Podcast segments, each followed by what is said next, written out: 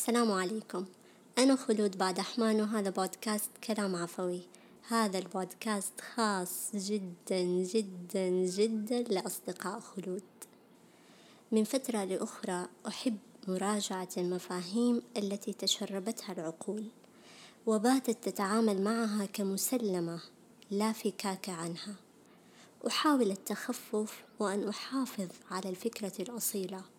وإن استخدمت الدخيل منها إلا أني أبقى على وعي بأن هذا هو الفرض وتلك ما هي إلا نافلة فضل أو بدعة سوء. أطرح الأسئلة باستمرار على نفسي وعلى الآخرين. أحب التفكير بماذا لو؟ وأحب أن أعقد المقارنة بين الحاضر والماضي بيني وبين شخص يختلف بثقافته وطريقته ومعطيات حياته. أرى في الأمر أبعادا مختلفة وزوايا متعددة لا تسمح للرؤية الواحدة بأن أكتشفها. أتعامل مع الفكرة ككل كلعبة شطرنج يلعب عقلي مقابل الواقع. أبدأ في تحريك القطع وأفكر ماذا لو أخرت اللعب بهذه القطعة. وأحاول فهم طريقة تفكير الخصم. الواقع قد يكون خصمي. الواقع هو كل ما يحيط بنا. طريقة التفكير السائدة أو ما تعودنا عليه أو إيش راح يقولوا الناس وغيرها. عليك أن تعرف ما اعتدنا عليه ليس شرطا أن يكون صحيحا وما اخترعناه ليس شرطا أن يكون صحيحا أيضا. نحن نحتاج للتقييم والمراجعة وأن نملك القوة لأن نفعل ما يبدو لنا صحيحا دون ضغط. بعد أسبوع مليء بالإنجاز أخذت قرارا تلقائيا دون تفكير بأن اليوم يجب أن أنام باكرا. انتبهت بأن هذه هي طريقتي في مكافأة نفسي وهي مكافأة عظيمة لشخص منضبط في روتين استيقاظه ومهما تأخر موعد نومه. بدأت الأفكار تتكاثر. شاركت السؤال لأصدقاء خلود. كيف تكافئ نفسك؟ ونادرا ما تطرح الأسئلة بحثا عن الجواب. للأسئلة مآرب أخرى. جاءت الإجابات التي نعرفها جميعا. جلسة تأملية فنجان قهوة طلعة للبحر نزهة.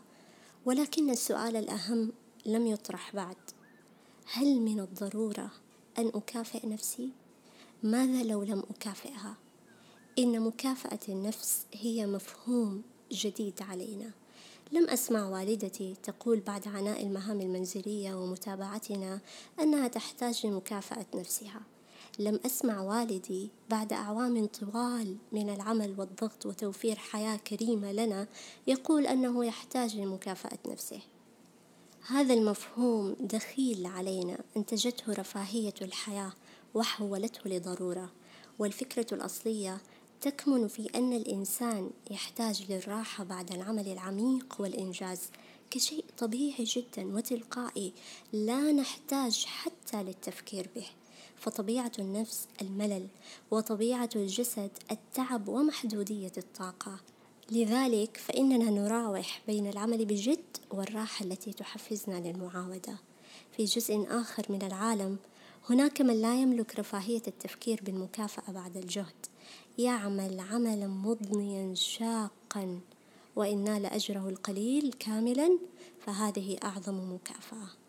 أن تملك الكثير من الإمكانيات ليس سببا كافيا لتنجح فقد تفسد عزيمة المرء برفاهية القدرة على التفكير واتساع الاحتمالات وتعدد الخيارات. وبعيدا عن أن تكافئ نفسك أو لا ومعيار المكافأة ومتى يكون ما أود قوله هنا نحن نحتاج لأن نراجع الأفكار دائما ومهما بدت أنها جزء لا ينفصل عن واقعنا. نحتاج لأن نفند الضرورة من الرفاهية ولا تشكل علينا رفاهية الحياة ضغطا يحرمنا من ضرورياتها ولك أن تبحر في هذا المقصد هنا.